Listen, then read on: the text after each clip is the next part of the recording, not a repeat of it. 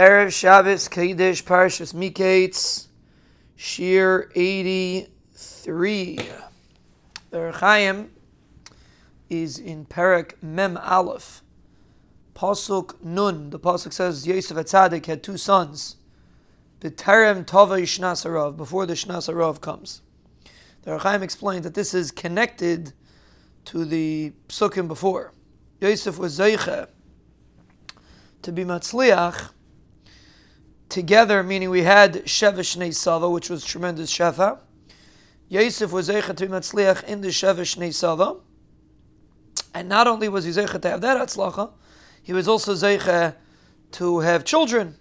And the name of his children uh, was, he, he, he was reminded with the name of his children. He reminded himself that he, Baruch Hashem, the Rebbeinu gave him tremendous bracha.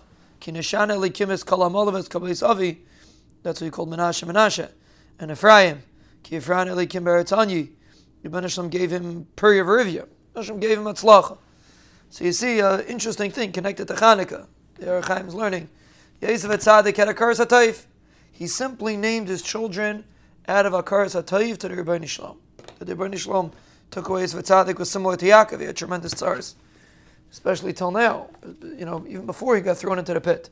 He had tsars with his brothers. He had ter- tremendous tars.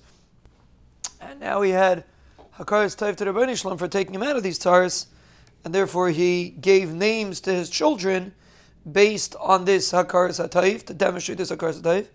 And every time we read the name of the child, the name of the children of Yosef Atzadik, or every time he called the name of his child, it was a Zecher for this uh, excuse me, for this concept that he had a curse type to the Banishlam, for the Banishlam being made to him.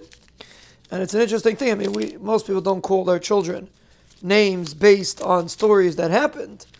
But you see a fascinating thing that Yosef Atzadik gave his name his, his children names based on Akar Satayv to the Banishlam that every time he uh, he has this uh, he calls the child uh, name, he should remind himself about the Taiva that the Banishlam did. And if you think about it, we had in the laning today. Today is uh, Menashe. The eighth day is Menashe. You say Menashe, you think about that the Banishlam was made to Yosef. It wasn't just when Yosef called the name. Hakar Satayv lasted forever and ever, for generations.